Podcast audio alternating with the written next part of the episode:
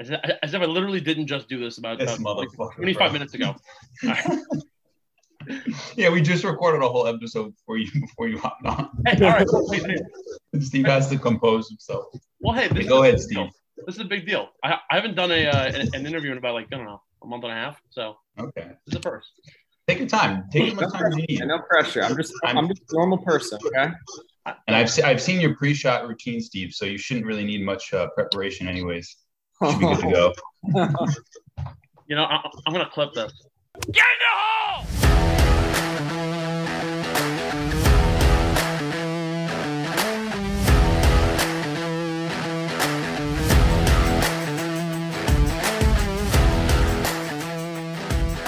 Welcome in everybody to a special episode of the Get in the Hole podcast, sponsored by Tomahawk Shades, the best eyewear in the industry for both on and off the golf course. Keep your eyes protected while looking fresh only at Tomahawk Shades. Be sure to use code USP for 25% off your next order at tomahawkshades.com. Again, USP, 25% off. Don't miss it. Get the whole podcast right here, folks. Stephen McAvoy, John Mavalia here as always. Joining the desk, Ben, I don't know if you know this. You were the first guest in show history. It's a pretty big deal. I want to welcome in former Presbyterian Blue Hose and Xavier Xavier Musketeer, Ben Piro, former Michael Hebron uh, champion and a four-time Hurricane tournament champ. So a lot of pedigree here. I, I, I'm wondering where the uh, trophy case is. Uh, it's actually in my room, and I have some. I have the Hebron Trophy, another Crystal Trophy from professional tournament on my mantle over there. But uh, Oh, very nice. Right on, right on center. So I moved all my uh, brothers and sisters' uh, pictures out of the way. So, So, Ben, you and John go way back. Uh, so, for those of you who aren't uh, familiar with Ben, first of all, uh, four four year player in college, possibly uh, going pro. We're going to talk about that later. We'll see what the future holds there. But uh, Ben was mentioning this before the show. Both of you guys played uh, 12 to 14 year old uh, tournaments together. Back That's right. The the 12 to 14 year old Metropolitan PGA boys division. Um, I was making a joke. He was always coming top five on the leaderboard. I was always in the bottom five. You know, I had my moments though. You know, I had a couple pars and stuff like that. No, I'm kidding. Um, but yeah, no, we go way back. Um, ben actually just reminded me before the show, like we we met in I think probably both of our first rounds, first junior rounds at a course called Gull Haven out in Long Island.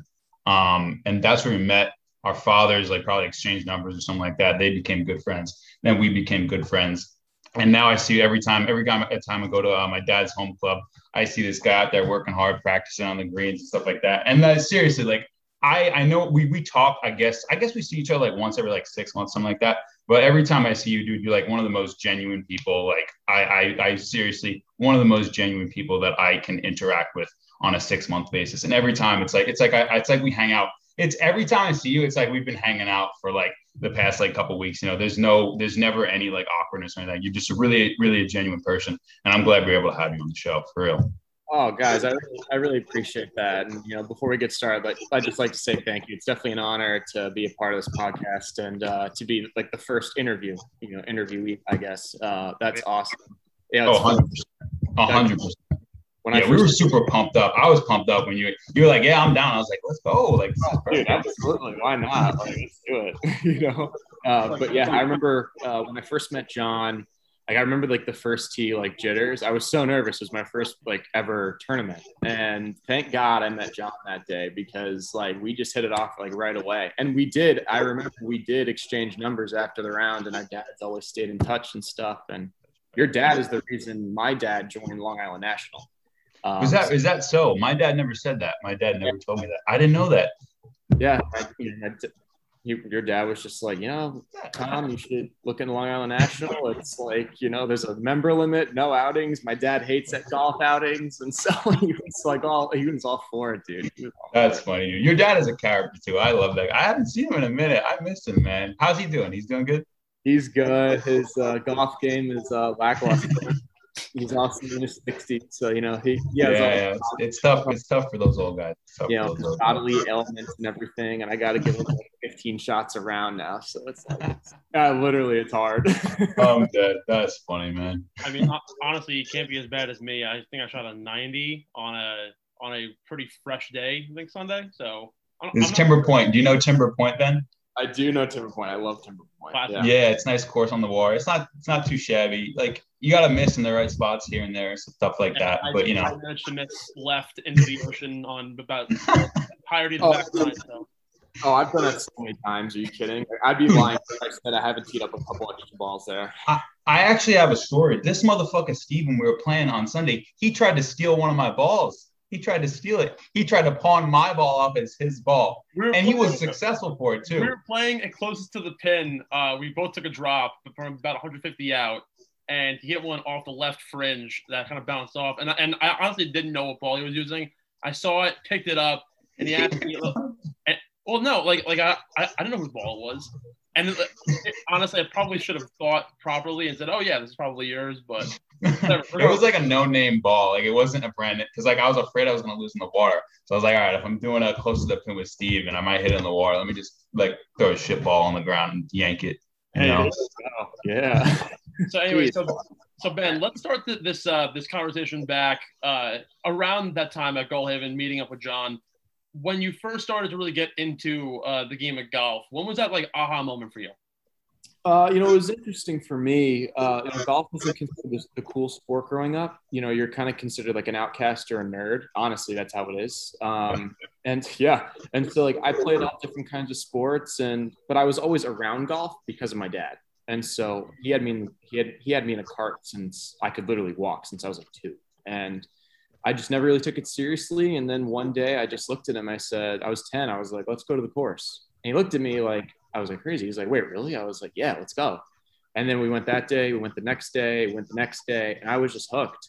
And then for me, like over time, I'm super competitive and but I hate relying on other people. So I didn't like playing team sports because I had to rely on these on these other people to play. And I picked golf mainly because it's all on me. If I win, it's great. I get all the glory. If I lose, it's my fault, and I'm good with that because I can handle it. So, yeah, that's that's an interesting way to look at it. I don't think I don't think I've ever heard an athlete talk about an individual sport like that. And it's probably that might be something that might they might be afraid to say, but it might be something that's in the back of their minds. Is that probably true? Yeah, absolutely. Part of my my motivation when I practice and play and like compete is like I'm playing for myself. And I'm I've always found and Tiger's kind of Tiger Woods has kind of alluded to this. Um, when his dad had first passed away, I remember him saying how he was playing for his dad and not himself, and he wasn't mm. winning. And he finally started playing for himself again because that's how his dad told him to play. And it was kind of just like an aha moment for me. I'm just like, that makes like a ton of sense. Mm-hmm. Um, and so I've uh, I'm also I'm also an introvert, so I'm okay with like not interacting with people hours. So. That's right. You did you did mention that you don't you don't you don't have a caddy that that goes out with you. You carry your own bag. Is that correct? Unless I have to have a caddy, I will uh, I will carry my own bag. Yep. That's interesting. And you prefer you prefer it that way, right? Even if it's like a couple extra like 20 pounds that you got to lug around, like that's fine with you. Dude, yeah, it doesn't bother me at all. You know, for me as an introvert, I tend to lose energy when I'm interacting a lot with people.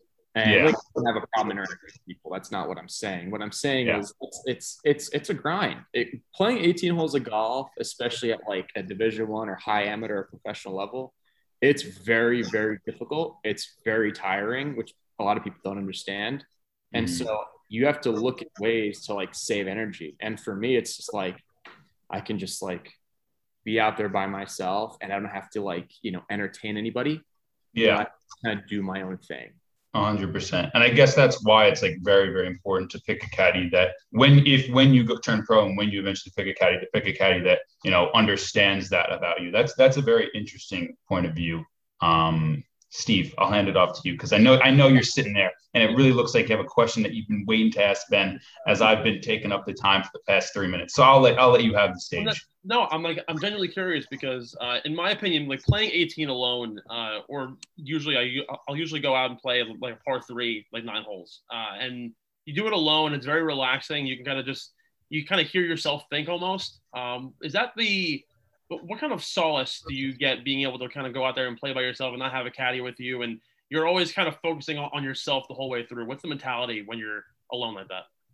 Uh, for me it's, it's more for selfish reasons more than anything. So it's my way to get away from anything that's going on in my life. So as like a division one athlete we have so many responsibilities you know you have to go to class. Like you we miss so much school. If you don't go to class i've seen it you you will fail. Like i've seen teammates literally flunk out of college because they you know they didn't go to class. And so for me it's like it's a way for me to get away from all that bs that i'm dealing with in my life away from the course. And it just gives me like some like sol like solidarity basically. Just like it's just peace for me. I can like i'm in nature. I'm in the sun. It's good for me um, and that's that that's that's mainly like that's one of the reasons I like to do it so much by myself. It's just super peaceful, and I can I can even think through problems like that aren't even golf related while I'm on the golf course yeah. in between shots because it's just it's so easy to think out there. There's nothing going on.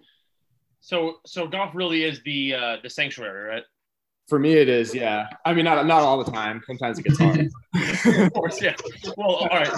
It's one thing when you're uh, when you're shanking every third shot like me, but ho- hopefully you aren't at that point. or you were probably at one point very early on when you were probably when he was like five years old, Steve. Exactly. Yeah. I've, had, I've, oh, I've, had some. I've had some uh, tournament shanks before. They, they get bad. They get. hey, look, look. If Jon Rahm can shank a hybrid at Augusta, I think you're allowed to, to have a couple of, of tough shots. So. No, I, have shanked some chip shots before. Let me tell you. oh no, not the right off the hosel. Oh boy.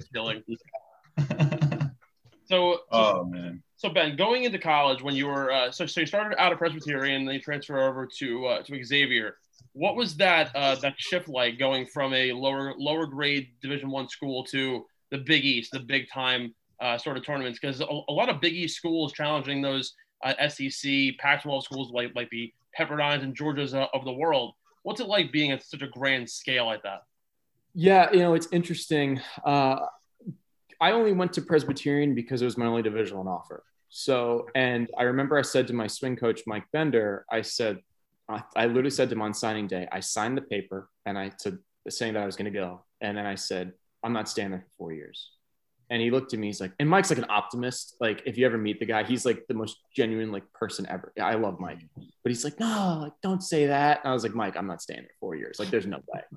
And my goal was to leave in two. So I was already like mentally preparing myself that yeah. I was going to be in a different situation. You had you had a path that was set out that was set out for you. Yeah, I had a plan, and um, you know, I had to deviate a little bit at times, but after two years, I wound up leaving and going to Xavier, where good results are the expectation. When you're at a such a small school like Presbyterian, I'm not trying to knock Presbyterian, but mm. You know, it's okay if you suck. like it's a different standard. Absolutely. like if, if you suck, no one's in danger of getting fired. No one's in danger of getting cut. We weren't very mm-hmm. good past two years at Xavier, and our coach got fired. So, mm-hmm. you know, the expectation by the athletic department and you know your coaches, it's it's a lot. It's a lot great. It's much greater uh, than some other schools. And but just the facilities are so much better. Um, mm. I mean, you walk into the Cintas Center where we work out, where the basketball games are, in our indoor facility. It's just like it's night and day. It's like we, it's a Power Five conference facility at a mm-hmm. school, which is awesome. So, that's kind of that's really cool. Good. So that that two years you spent at, at Presbyterian, obviously, it's probably a a mental low uh, to, to go in and say I'm only going to stay here for two years and hope to God I, I get a, I get an offer somewhere else, I can transfer out and go somewhere better what was that like? Did you ever kind of get like get in your own head and have those times where m- maybe you weren't playing the best couple of rounds? You were like, oh, like shit, I might not be able to to get out of this. Yeah, you know, it's, it's not easy um, because originally I didn't I didn't really I didn't really gel that well with you know what was going on at Presbyterian, just like the culture. I mean, we were like in the deep south. We were in the middle of nowhere, South Carolina, mm-hmm. and I'm from New York. I went to high school in Florida. I'm you know I'm not used to like that kind of culture and I just didn't fit in. And so like I remember I sprained my ACL and I missed two and a half. I missed like two and a half months my freshman year, uh, and then I mean, I had mono. I remember um, my sophomore year, and I didn't qualify, and then I because I was sick, and then I continued to play poorly, and I just there, yeah, of course, like there were definitely I was doubting at times whether I'd be able just to get out of there because that was the goal to like go somewhere better, but I just made sure to like always put like my best foot forward as cliche as that sounds. I always made mm-hmm. sure getting to practice early. I was staying late. Off days i was always there practicing. Um, and like members at the facility like you know because we were at a private club they noticed. They're just like dude like that's awesome that you're doing this and i just i wanted to give myself literally every opportunity uh, to honestly get out of there so and i knew i knew eventually with my, with my work ethic everything was going to take care of itself I gotcha. And and on that same kind of theme, but just to chip gears like a little bit. So that theme of like betting on yourself, I want you to like take us through because like we kind of skipped over high school. Like tell us about those high school years um down in Florida because I believe the school that you went for was like a golf specialized thing school or something like that. Was is that correct? Yeah, it was basically you were either a golfer or a tennis player, and uh, mm. it was a golfer golf and tennis academy. Mm. Um, it's hard, man, because you don't, you know, people up here, wherever you grow up, you're like in a bubble. And so I've been very fortunate that I've been able to move around different places. Like I've lived in four different states, so I've seen a lot. I've met a lot of different people. You don't realize how good people are at golf or at anything. Like mm-hmm. the competition that you're up against is so much greater than you think. And so for me, like I wasn't a high, a highly recruited player. I didn't finally get my my golf game together until like late in my junior year, which is mm. really hard. Like that's gonna like when you're that far behind, most kids are like verbally committing when they're like in 10th or 11th grade.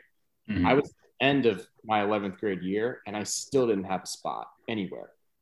And so I just kind of continued to just bet on myself, play the practice and play the best that I could because that's what you do as an athlete. You bet on yourself and mm-hmm. it, it worked out in a way. It's not easy, trust me. It's very stressful. Yeah, absolutely. That that's really, really, really impressive. Like beyond beyond belief impressive. So like it was it was almost shocking when you got down to Florida. Yeah. Like it was like kind of like a a shock. And how, how did you respond to that shock? Was it at first a little bit of like um pity for yourself, or was it all like, hey, I can I can do this, like let me go all in? Like how did you respond to that? Yeah. Um, you know, I think it's really, especially because I, like I said, I wasn't very good. My swing was like a mechanical mess too. Um, and so, I mean, it was terrible. It was so bad. Um, I couldn't believe like a swing could get like that. And so for me, there wasn't self pity. Like, obviously, I'd be frustrated if I wasn't playing well, if I was, if practice wasn't going well. But mm-hmm. I was just like, you know, honestly, I was like, I'm just going to outwork everybody. Like, that's yeah. just, I'm just going to work harder than everybody. Like, the people that are like, you know, jerking around and not practicing and the people that are like too busy like you know talking smack and stuff like that's energy that they're wasting and so i'm just going to capitalize on that to work harder than they are mm-hmm. 100% i think i think you have to have that mindset you know like just like put your head down like who cares what like kind of like a swimmer in a race you know don't look at what anyone else is doing you know hey maybe they're working hard maybe they're goofing off but i know what i'm doing and this is what i'm in control of and then you go out there and do it is that that that would pretty much be applicable to what oh, you went through. hundred percent. Don't worry about what's like. And I would I tell kids this all the time when I go back and train at Mike Bender's Academy, like every winter to get ready for this season. I always go down there and I'm one of the older guys there because I'm in college and he has a high school academy basically. Even middle schoolers are in it, you know. And they always ask me like, what do I like? What do I need to do to get better? And I'm like, ignore all the BS that's going on around you I don't care what your friends are doing, but when you're at the golf course, you need to be focusing on golf. Mm-hmm. have free time and you really want to get good at this, focus on golf and go practice more. Like that's just how it is. Like you don't, you don't, you, your, your parents can't do it for you. You know, yeah. like I know so many kids that were actually very good junior players, but it was because their parents would literally go to the course and babysit them to make sure that they would practice. Well, guess mm-hmm. what? Your parents are gonna aren't gonna be there for you when you get to college. Mm-hmm. Your coach isn't just gonna be like, I gotta babysit this guy. Like, no, your coach is recruiting you because he's like, oh, like you're going to practice even when I'm not watching. So it's it literally just comes down to like self-determination. Like how determined are you like to get to where you want to be? Mm-hmm. Actually, this segment is pretty well. Um, I, I was originally going to ask the one piece of piece of advice that you uh, usually give to younger younger golfers and higher handicaps, and obviously that that's really the answer. But you were talking about uh, your routine and how you always put in put in extra work. Take me through that uh, pre-round, that routine that you have. I saw a video of uh, Collin Morikawa and how he walks through uh, his usual routine, goes to the putting green, he takes seven shots with the seven iron, eight shots with the pitching wedge, and he kind of uh, flops back and forth. Take me through before that first tee box. What's the routine that you follow to get in the zone for a round? Okay, yeah. So for me, it actually it starts before. Um, for me, like I'm very much like a routine oriented person. I have to have a plan, and so for me, it starts before I even go to go to the course. I wake up, make sure I have a, a very like a healthy breakfast.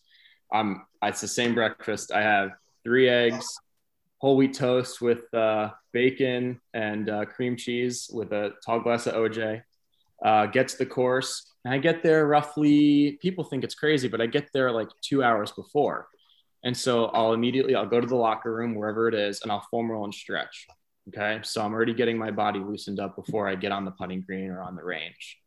Uh, because as an athlete, that's like your livelihood is your body. The best ability is availability, right? So you have to be available to play and be healthy.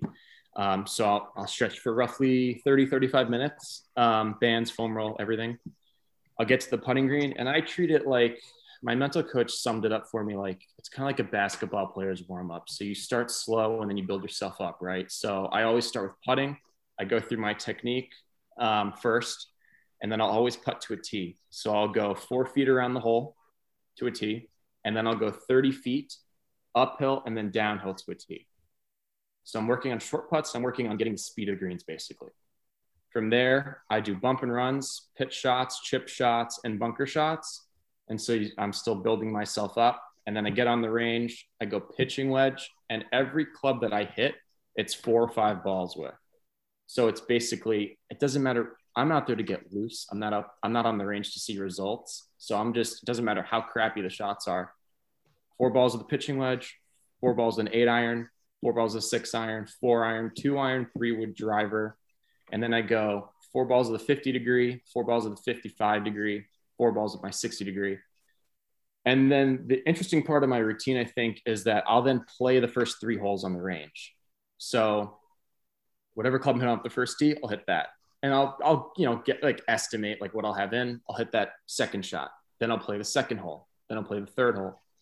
And then I'll have roughly 10 minutes to go because I like to get there as close to my tee time as possible. I don't want to be sitting on the tee waiting. So I'll vent whatever club I'm hitting off the first tee. Let's say it's two iron. I'll hit three two irons exactly the way I'm going to hit it off the first tee. And then I'll go to the tee four or five minutes before I'm supposed to tee off.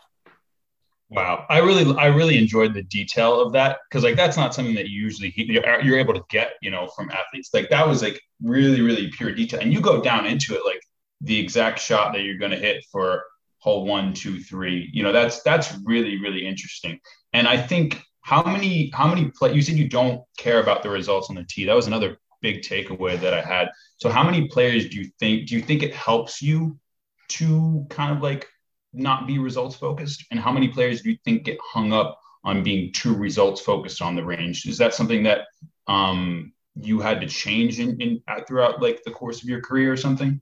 Yeah, so that, that, that's a great question. So I used to, I'm very mechanical. So I mean, I'm sure you've, John, you've seen my drills that I do on the range. Like mm-hmm. I'm always working on my technique. And mm-hmm. so mm-hmm. what I would do a lot of times when I wasn't hitting well, I would tinker. And so I would ch- literally change like my, I have one swing thought when I play mm-hmm. but I would literally be changing my swing thought on the range. Mm-hmm. And it's like, you can't play that way.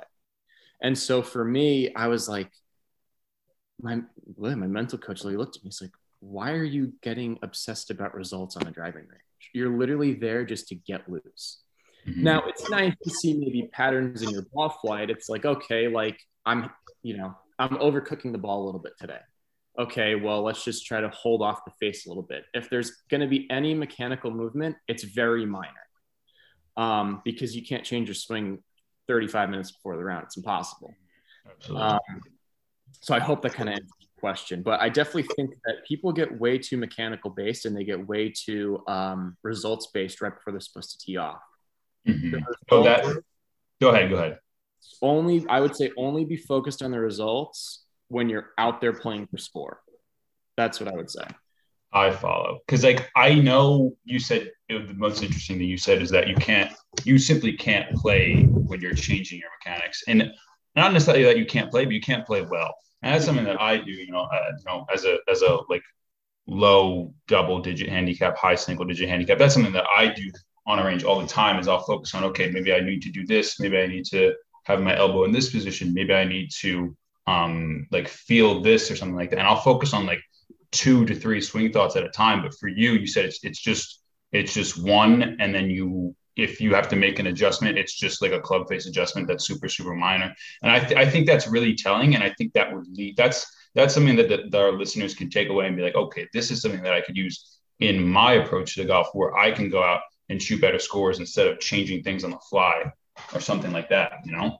Yeah, absolutely. And the way that I've always looked at it, and one like John Weir, my mental coach, he always told me he's make it one plus one equals two. So one plus one always equals two. And what we mean by that is I always say to myself, so my swing thought personally, any shot is keep my eyes on the back of the ball. That's all it is. And so I always say to myself before I walk in, I know when I keep my eyes on the back of the ball, I hit tight draws. That's literally all I say. Mm-hmm. And for, because then you make it, I know when I do this, I always, that's like fact. Mm. You're basically tricking your mind into saying, mm. this is how we do this, basically. Yeah it's like a law of attraction mind trick thing. I love, I really do love that. I really, really do. And that's that's that's so beyond insightful too. And like, I mean, I'm gonna steal that from you 100. percent Don't think I'm not gonna steal that from you. Oh, go for it. oh well, well, believe me, don't get it wrong. Everything that that that we're speaking about here, I'm going to end up bringing on the golf course. But so a couple other things that I that I am dying to know as a um, as someone who's an amateur uh, potentially going pro. There's a lot of things that golfers tend to do wrong on the course, whether it be uh, some guys have just a slew of different clubs. They, they don't stick to one brand that has same sort of shaft, same sort of style, uh, club head, and so on. Some guys tend to use whatever balls they could find. Uh, m- maybe go to Dick's Sporting Goods, but buy the ten dollar bunch of balls that you're full of Top Flites, old Callaways, Tommy Armours, whatever the fuck you can get. Uh, but what's the one thing that you find that golfers always do wrong that if only you could be like, hey, like you really shouldn't be doing this, and like like you see him doing it on the range or on the course, and you, you wish you could just tell him this. Oh man, I know you're thinking of probably like five things right now, Ben. Hard question. There are so uh, many things I, I know it because because even I see it. Like I'm like we were at a we were at Timber Point, and I was like, there there are guys. I, I saw two guys uh, uh the hole before us. One of them was shooting a Callaway dropped another ball and shot a Titleist, but they're two very different balls. So it's like that that that to me is the one thing. But I, I want to hear your take here. All right, so I'm not sure if you got. I'm very like I'm. I've I've been very invested since I was in high school when I met John Weir, my mental coach, in like the mental side of the game. And so the big thing that I've noticed, and I'm I'm going to be boring to give you like it's the it's like the mental approach. Yeah. Um, and so the big thing with me is I have a process that I go through before each shot. And I we have a saying where it's situation changes, but the process stays the same. For a lot of people, the situation changes, but the processes also change. Mm-hmm. You can't be successful consistently if you if that's your approach. So that so a lot of it comes down to breathing. Breathing's part of your process. So many amateur golfers, they don't breathe before they hit the ball like you like how do you expect like when I go to Beth like when I was at the Hebron and I got up on 18, I had a two shot lead. And there's bunkers everywhere and there's a 30 mile an hour wind in my face. I'm like, Ben, you better breathe. Like, like you better breathe. Like, cause if you don't, it's gonna be really hard to control your ball. Is that is that part of focusing on something that's like really not golf related, but is essential to like you know sl- slowing down your heart rate, you know, keeping you calm. Is that like the way you take your mind off of like how, how there's like a 30 mile an hour when you're facing all these bunkers, even though you obviously have to take them into account when you when you hit the shot. Um, is that your way of kind of like psyching yourself out and like controlling something that you can control? Absolutely, absolutely, because it takes by breathing. I almost call it like a mini meditation. So I'll close my eyes, my eyes, I'll breathe, and I never see amateurs do this. I, I close my eyes, I breathe in, breathe out, I'll step over the ball, put one foot in, step up, look at the pin, breathe in, breathe out, and then I'll hit. And the breath and like that mini meditation, it allows me to take all the BS that's going on around me and just focus on my start line, my finish line, and like what shot I'm gonna hit basically. Mhm. And That's so awesome. it takes all like the uh, extra stuff around you out of play. That's interesting. That's really, really interesting. That's tremendous insight right there, Ben. And I think that seems to be a major, major theme in everything we've talked about. Is kind of like from from a really small scale of like when you're on the course, like hitting a single shot, to like just in general, like drowning out the noise and drowning out the haters. Could you could you speak to how important that was in like your your career and your process to getting where you are today? Because like it really does seem like a major theme that has come up multiple times in like the last 20, 30 minutes. So like just like kind of so you're saying like how I kind of like ignore people and like what's yeah, kind of just like drowning out anything that's not helpful to you in a sense. Yeah, absolutely. Um, it's there's it's competition. Like that's like golf is a competition, and so I don't do this, but I I've played with a lot of people that they will do anything and everything to get in your head. Like, and it's so petty, but that like that's how it is. Like, it's like the classic. uh Do you hey, do you inhale or exhale on your backswing? Mhm. Like, think about like, and then you're standing over the ball, like What do you think about? shit, do I inhale or exhale?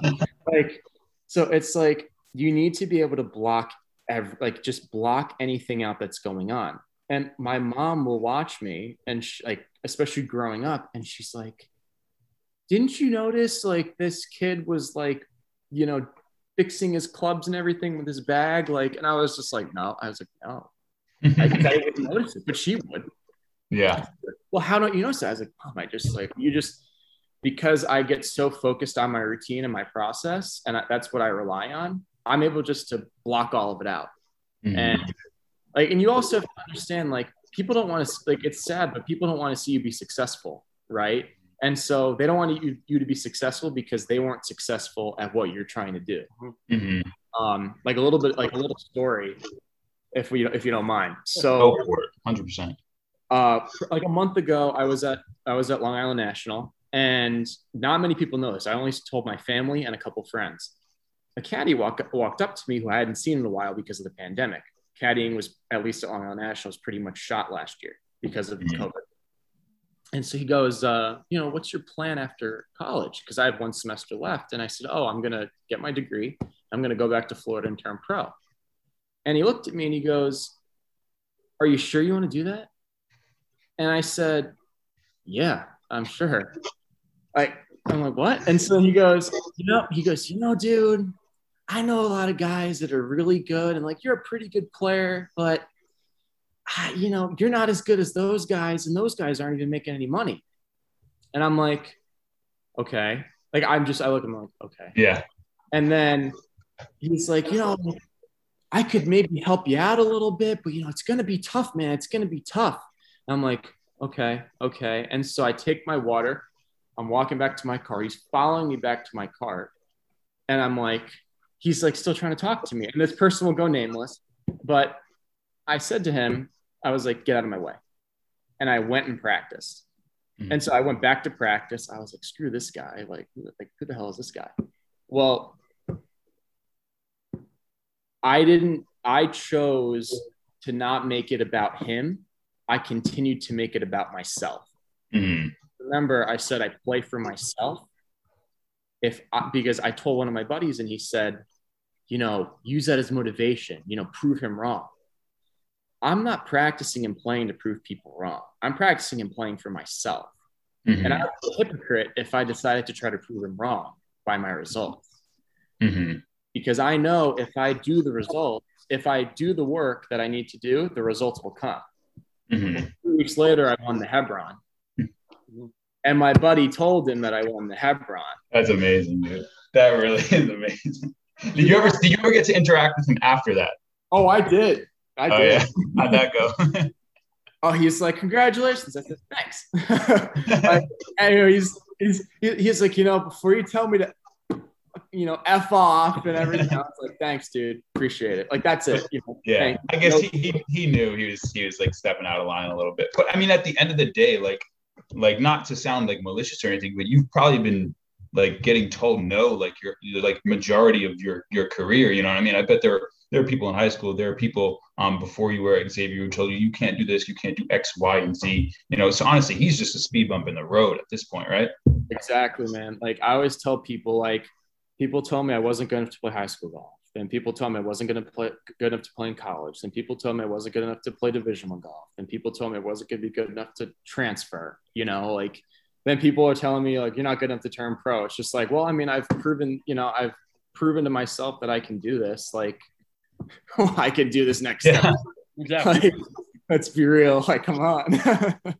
So not to shift away from this topic because we see it a lot with a lot of guys, um, especially in the program. I'm not sure if you've been following. I'm assuming as a uh, as a pro golfer, you, you're watching uh, the professionals play too. But like Bryson DeChambeau, for example, clearly is way in too deep in his own head because he has Brooks Koepka building hotels in his head over a, over an eye roll, and God forbid Phil Mickelson bends an eight iron and he fires his caddy. So it, it's a situation like that. Do you find that there's a lot of pros who, even Jordan Spieth said it. Um, we actually mentioned it on an earlier podcast that after he had won the Valero, he said like I've been so in my head for the last two years, and it's and it's screwed up my game. And he didn't win for two years until uh, that point. Do you find that more uh, pros are falling under those kind of spells, or is it even happening in uh, in the college game? It happens everywhere. It, it it's because it golf it golf you, you have to remember golf is so hard, Mhm. and because you have so much time to think out there to yourself, and you're also because it's such a social sport. This is one of the reasons I don't interact. Try not to interact too much with people is because people always try to give you advice when they're really not qualified in giving you advice. Oh yeah, So and so that's that's why I just like try to shut people out. But yeah, like that use that happens all the time. And it's really like in golf, you have to like defeat your demons basically. I've seen it in college, I've seen it in high school, and I've seen it with professionals. Like you see like guys go through the yips. Like Mhm. I had a teammate at Xavier who had the putting yips. like and it was it was all in his head.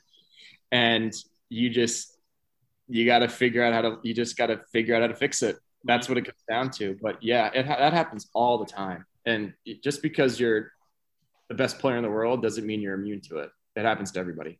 So jumping back into your uh, your own personal game, we've we've walked we've walked through the routine. We've talked through uh, what your advice is and what you um, hate in what some guys do. But I want to talk to you about your golf clubs because John mentioned something interesting. what what what club specifically do you use? oh like the the brand Well, yeah, like golf club uh, brand slash the actual club itself. okay so i use um titleist Vokey wedges uh the, the sm8s um so i have the 60 56 bent to the 55 and then a 50 degree wedge Then I go to my Mizuno irons, which right now I still have the 919s. They're like the muscle back kind of look. Brooks Koepka used to use those. Um, so I actually have a new set coming in. I think they're the 921s are like the new, they're like basically the new version that's coming in. But Mizuno irons, uh, nine through four, uh, pitching wedge through four iron. Um, Project X 6.5 shaft. I have a two iron, which is Mizuno, but it's a little bit of it's a different. Uh, it's not like exactly like my other irons. Uh, and then I have a TaylorMade M5 three wood, and I still play the M3 TaylorMade driver.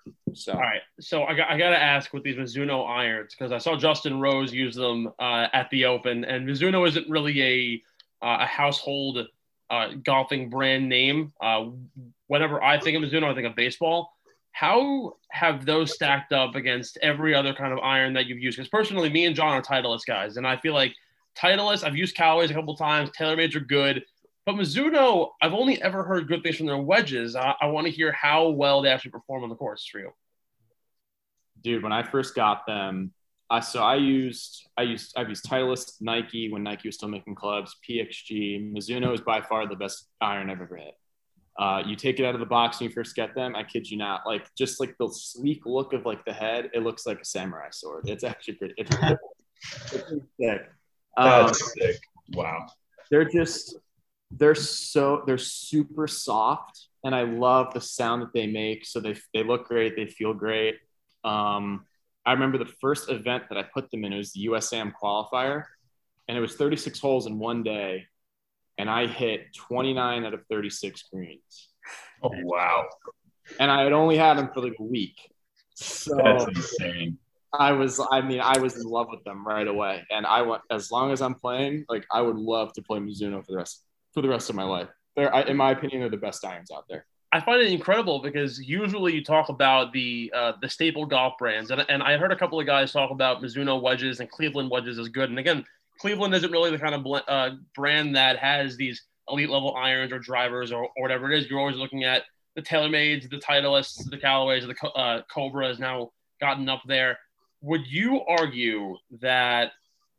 Uh, well, well, actually, better question because you have Mizuno uh, irons, but uh, Titleist wedges. What, is there a chance that you're going to switch over to Mizuno wedges as well? If they pay me, but like, That's that. a fantastic answer. no, like um, I've always I've used Titleist wedges since like before I even got Mizuno irons, and it's just always been like a comfort thing for me. Um, if I'm sure if I had to if I had to play Mizuno wedges, I could play Mizuno wedges. Like, oh, yeah. I, like these club making companies, their stuff is all so good, and if you're properly fitted, you can hit just about anything. So, um, but there's a chance that maybe one day I'll play Mizuno wedges. I don't know. Luke Donald used to play Mizuno wedges. I'm not sure what he plays now, but maybe he still does. I don't know. But yeah. I actually just noticed I was going through your uh, your Instagram. Sorry to stalk you, but uh, I saw that that. I'm dead. all right, hold on. I'm not trying to be trying to be weird here. So we have to take a, a, short break quick, but before we get there, uh, for our, our, final segment, I got to ask you this: uh, You were because you you've now graduated college, correct? What's that? Could you say it again? You've now graduated, correct? I have not. I still have one semester left. Okay, so you're one semester away, and I see in your bio that you're a barstool athlete. Take me uh, through that with the new NIL laws and everything kind of kind of coming into play. What was the process like? Because uh, personally, I'm not necessarily a barstool guy, but the way they came out and immediately started started garnering all this attention is incredible to me. So, what was the process? How did you become uh, a barstool athlete? It was it was it was really simple. Like so, I remember. Uh, hey, Dave El Prez, he came out with like a whole Instagram video, and he said we're gonna call it Barstool Athletes, and they set up their own Instagram account. Um, and on their like prof like on their Instagram profile, I I'm, I'm sure they still have it. It was a um like a Google Docs kind of link, mm-hmm. and so I just clicked on it. I put my information in there, my Instagram and Twitter, even though I don't tweet. And then um, I got an email two days later, and I was a barstool athlete. So, are there any uh, perks associated to the uh, to the gig? We get some free stuff. That's about it, though. I think so, which is fine. Right? Hey, if I get stuff that's free, it's good for me, man. So. Well, so well, I, I also noticed that you're one of the few uh, barstool athlete golfers. Obviously, golfing being a uh, to the niche sport, you you're usually saying seeing of course big four sports: baseball, football, um, hockey. Sometimes even though hockey is also sort of a niche sport in college uh, athletics. But what's it like being one of I think like, like four or five golfers on the uh, on the brand? Well, okay, there's definitely more than four or five, just so you know. But I only saw five on their Instagram, so I could be wrong. But it's they there's like a limit to how many times you can post in a day on Instagram, and that's why. Like, I'm pretty sure if you apply, everybody gets it. But um, it's fun. I mean, like to that just I think for a long time, college athletes uh, they weren't really um, valued the way that they should be. And golf, I always tell people, golf is a money spender. It's not a money maker when you're in college, like for the school. Mm-hmm. But you know, you see these Xavier's. We're a big basketball school, right? So we have these great basketball players, and then they're not getting paid anything. But the school and NCAA is making money off of their name, off the name on the back of their jersey. And so I always thought it was pretty hypocritical. Like you should be able to make money off of your name because you play a sport, even if you're an amateur athlete. You know, no matter what you need to do. And so I think it's great that we're finally able to get more exposure because you're a college athlete and at, at a division one level like i think you deserve to be celebrated because it's not easy it's hard. So you deserve to be celebrated i think. So it's great to see. Awesome. All right well we're going to take a really quick break but once we come back we have a little bit of a speed round. We're going to stray away a little bit from golf and talk more uh, life itself. We got a fun few questions in our final segment here with ben. Ben Piro here on the Get in the Hole podcast, exclusive interview, former Presbyterian and Xavier player, despite him not really wanting to be called a Presbyterian player. we'll be right back.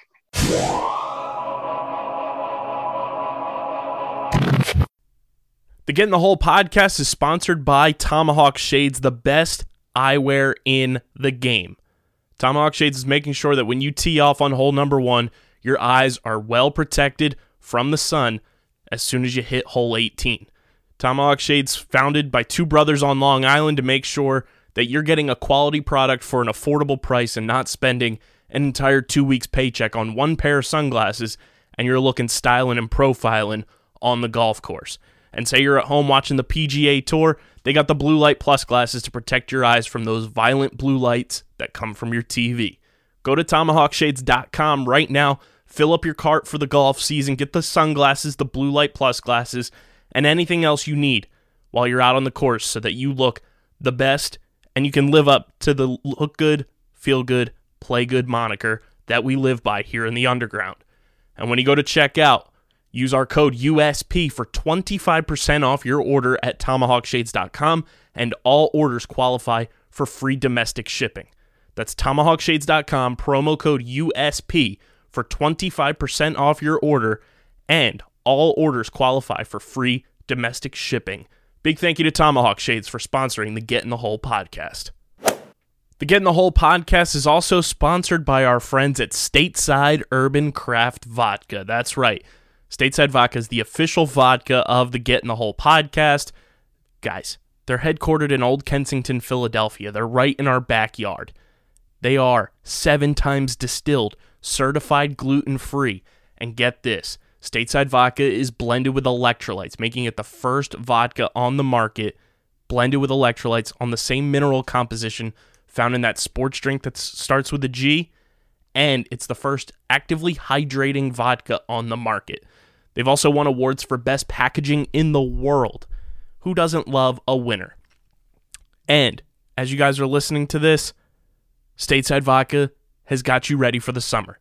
They just released the vodka sodas in the cans. They are in the vodka soda game.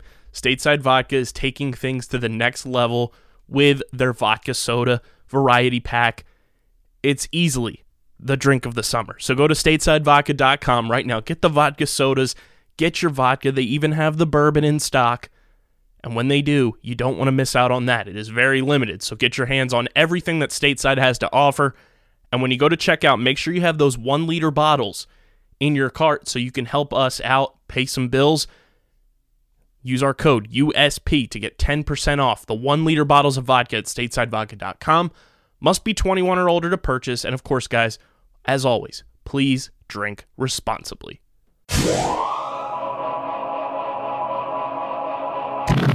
Welcome back to the Get in the Hole podcast. Stephen Stephen McAvoy. Wow, I literally almost screwed my name. Don Mavalia and Ben Piro former, uh, current actually, Xavier Musketeer, one semester left of college to go before possibly turning pro. We're going to get to that in a little bit. But first, a bit of a stray away from golf to a degree, a bit of a speed round here. Uh, I want to go through nine or 10 questions John and I have formulated. Uh, and really simple stuff, but we want, we want you to kind of sort of give us the first thing, thing that pops in your head. Uh, let get to know you more as the personal guy, because who knows, in 20 years when someone uncovers this and you've already won seven majors, uh, someone's going to want to watch this. So, oh, God, okay. So, we're going to start with a couple of golf things, really simple. Would you rather be in the rough or in the bunker? The rough. Why is that? Are, are, are you mad at Uh, them? I mean, honestly, I'm not. If you looked at my driving, if my driving stats, like if anybody knew my driving stats, I don't hit that many fairways. So uh, I'm totally fine with hitting it out of the rough for sure, especially because I I'm a lot stronger than most people, so I can get out of the rough more effectively than other people. So I John, don't have a disadvantage, I guess. Very well said. John, we'll go uh, back and forth uh, on this. Go on for one. overlap, so. Okay, okay. Uh, so Ben, the question that I think this is the question that I've been wanting to ask you the most this whole time, despite all the good content that we just had. Um, I want describe like what defines your golf game. Is it are you long off the tee? Is it your short game? Are you like a strategy guy? Um, like what what, what is your brand of golf? Is it ball striking? What is? Um, as far as the physical side, I definitely say it's my length off the tee for sure. Um, I mean, over since I've gotten to school, since my senior, since my junior year of college, junior, junior of high school to now, I've picked up. I've gone from 96 miles mile an hour club head speed to 120, and Oh, so geez. Length is like a big part of my game, and it Mhm. allows me to compete at bigger, harder golf courses that it gives me an advantage over someone that hits it shorter, to be honest. So, Oh, and then as you know, then you know, some that's not physical, definitely my my mental game. Like my mental game, I think is like the strongest. That's like my greatest strength. I I, Mm. I believe so. Yeah, Love it. What's your go-to shot? Uh, obviously, it's situational, but the draw or the fade. What are you most comfortable with? Oh, a draw. I just get up there and I just rip it. So yeah. Love it. Now, if you did if you did have to play a fade, you're comfortable with that though, right? oh. my, my teammates give me so much shit because I don't really hit a fade. Um, if, if I can hit like a big like a big fade, you know, like yeah, I, yeah, yeah. I aim left, I open my stance, I open the face, open my shoulders, and I hit Yeah. fade. But I prefer to hit the draw. Prefer the draw. And now, just a, a follow up on that. Did do you feel like only playing a fade or only playing a draw takes away from maybe um, if you were to play a certain course that favors one or the other? Do you feel? Do you have you ever felt held back by that? Uh, no, not really. Uh, like so, Zach Johnson works with my coach. I'm I'm not, I'm sure you guys have heard of Zach. So 100%. Zach Zach only has three shots. He has his stock shot, uh, a low shot, and a hold. He doesn't hit a fade. He hits a hold. So he hits a push when he tries to hit the ball right. Mhm. So like there's just there's like this misconception that you have to have nine shots. Mhm. You don't need nine shots. You know, you can maybe some courses do favor faders and some other courses fade guys that draw the ball, but it gets to the point where like you, you get to the point where if you're good enough to compete, you should be able good enough to compete anywhere. So What's the one, what's the one golfer you model your game most after, or or is your biggest uh, inspiration in the game? uh, my biggest inspiration, uh, probably I'll be a homer here. Probably Zach Johnson, not just because he works with my coach, but he was, I mean, he was not a very good, he was not that great of a college golfer. Mhm. Um, super short off the tee. Um, but he's like, he's the toughest guy you'll ever meet. He's the most positive guy you'll ever meet. Like, I remember I was talking to Bender about it, and he said, Zach texted me, I think he shot like 83 at Kapalua in his first round of the year, one year. And he's like, I'm really close. Like, all, all he's saying is like, really close. I'm really close. And then, like nine months later, he won the BMW, which is a, which at the time was a was a playoff event. Mhm. So just like his his grit, determination, and his positivity, and just how he's so consistent. The guy is below average in driving distance, and he's literally in my, he's won two majors and he's won like 11 PGA Tour events. Like he's he's incredible. He's like mm-hmm. he defies everything you think you need to do. So It's nice. It's nice. It's nice to hear you pay homage to a guy like that. Hundred percent. I my question here is probably like the second. This is my second favorite question that I was going to ask you. So, what's the your favorite course that you've been able to play either casually, competitively, or if you have like a top three, or however however far you want to go with that list? Okay, yeah. So definitely Bethpage Black. Um, Not just because I've won there, but I think it's a type of course where you, if you win a tournament there, you're the best player in the field that week because it tests every part of your game. The fairways are narrow, tee shots are generally downhill, which makes the fairways play even more narrow. you're hitting at an angle to the fairway, so it actually also shrinks the fairway. The rough is thick, bunkers are deep. If you're a good putter, you're going to make putts because the greens aren't that difficult. But it's just an all-around good test, and it's the type of course where the best player always wins. So you can't fake it around there. Um, a number two would be Shinnecock. Um, it's number two because when I played it, it was right after the U.S. Open, and the fescue was all cut down. So I oh, I see. I couldn't get like the teeth of it. Um, gosh, and then a third. Um, we're gonna go three for three New York courses, or is he gonna he gonna spice it up? I would honestly, it was a college tournament, probably Sapphire Valley. I think it was Western Carolina's tournament. Uh, I think it was Western Carolina. We were up in the mountains in North Carolina and it was just it was cold, but it was so perfect. I have pictures of it on my phone. It's like incredible. I missed that place. That place was awesome. What's Sapphire the, Valley, very interesting. What's the one course you've never played that you want to? I mean Augusta, but oh, uh, yeah, Augusta. Um, if we're excluding Augusta, probably probably Pebble or Spyglass Hill, one of those like Pebble beach courses. Okay. Very nice. And what, who's your like, I know we already talked about like, um, who's your like main guy, like Zach Johnson's like your guy, but is there anyone when you, while you were growing up, while you were a little kid, kind of like inspired you to um, want to play golf? Obviously, Tiger Woods is probably going to be the popular answer among most people. If he is that, who is your guy outside of that? That was kind of like your golf idol growing up. Oh man, my golf idol. Yeah, it was Tiger for sure growing mm-hmm. up. Um, that's hard because I just I got into golf for like selfish reasons, just because mm-hmm. like having it all on myself. Um, oh, that's tough. You know what? Probably, probably Jack Nicklaus. I got to meet hmm. Jack mm-hmm. twice in high school. really? ABA, and that was one of one of my favorite experiences ever. Um, we're actually very similar personality, and it was really interesting to hear how we talked about prep, tournament preparation and practicing and you know playing and stuff. It was very very interesting to hear what he had to say about it. He's an all timer. I mean, he's oh yeah, he, yeah, he's incredible. So. All right, so straying away from golf, a couple questions here. Uh, three people, dead or alive, to have dinner with. Oh god, oh boy, uh, Jesus. Um, LeBron James. Um, this is gonna be a weird second one. Yoenis Cespedes. I love baseball, and he was so, he was so good for the Mets. It, like for a couple years, he was awesome. Steve, I uh, forgot to mention that he's a Mets fan. Steve is also a Mets fan. And yeah. our life sucks, dude. Dude, I, I love being a Mets fan, but my God, they fucking suck. Dude, they're brutal, it's man. So bad. I get I go through cardiac arrest every time I watch them All right, so, so LeBron, Yoenis Cespedes. This is yeah, this this is a this is a this is a fine threesome we got going on so far. Interesting group. Who's LeBron, gonna round it out? Cespedes and um. Oh God, um, why is this so difficult?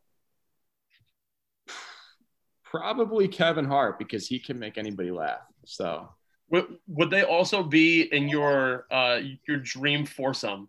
God no, I can't. Im- I've, I've seen LeBron swing a golf club in a commercial, and it's awful.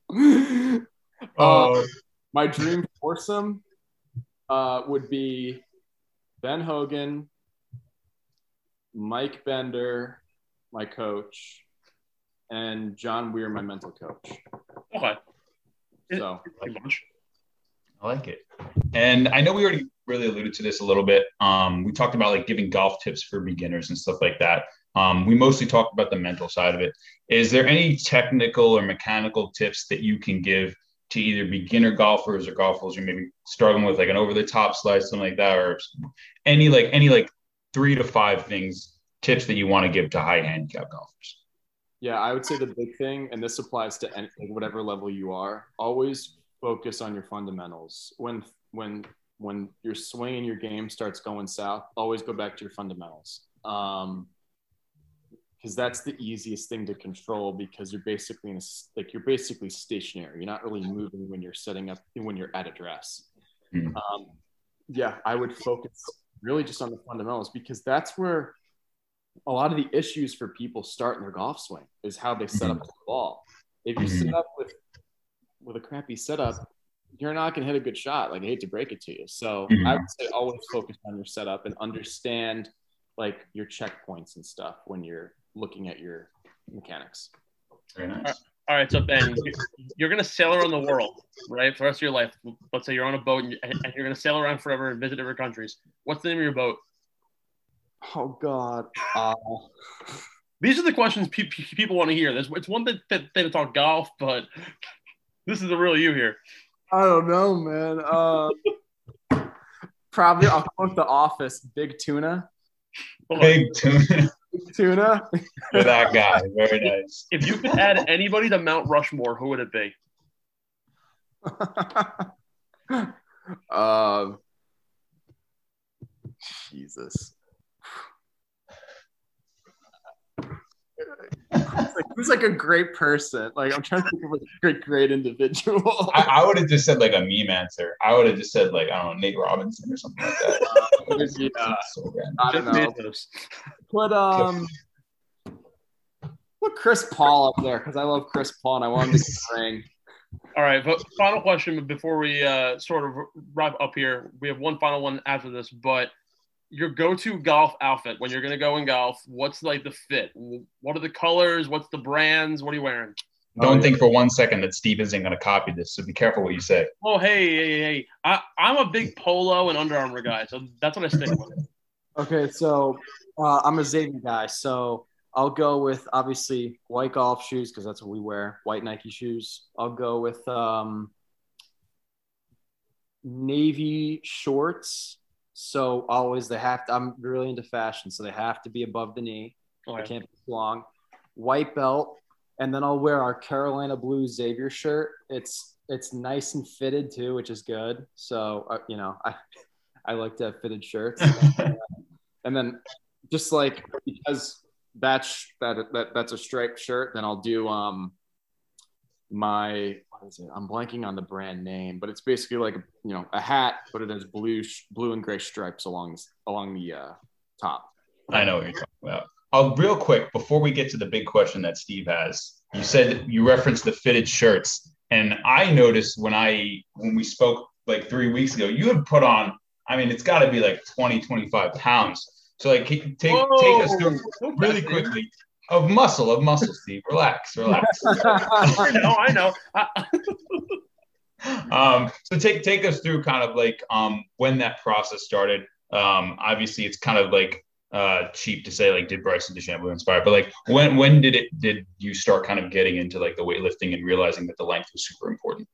yeah absolutely so i mean when i was in high school i was 165 pounds and i haven't grown at all i was five i was 5'11 and a half like i am now and 165 pounds and so I just I took weightlifting my senior year because I needed one more class as a joke, and so like I learned a lot. But when I sprained my ACL my freshman year and I missed like two and a half months, I was like, okay, like I need to actually take this a little bit more seriously. And so over time, I I got into weightlifting, and it's almost like a second. It's almost kind of like a second passion, second to golf.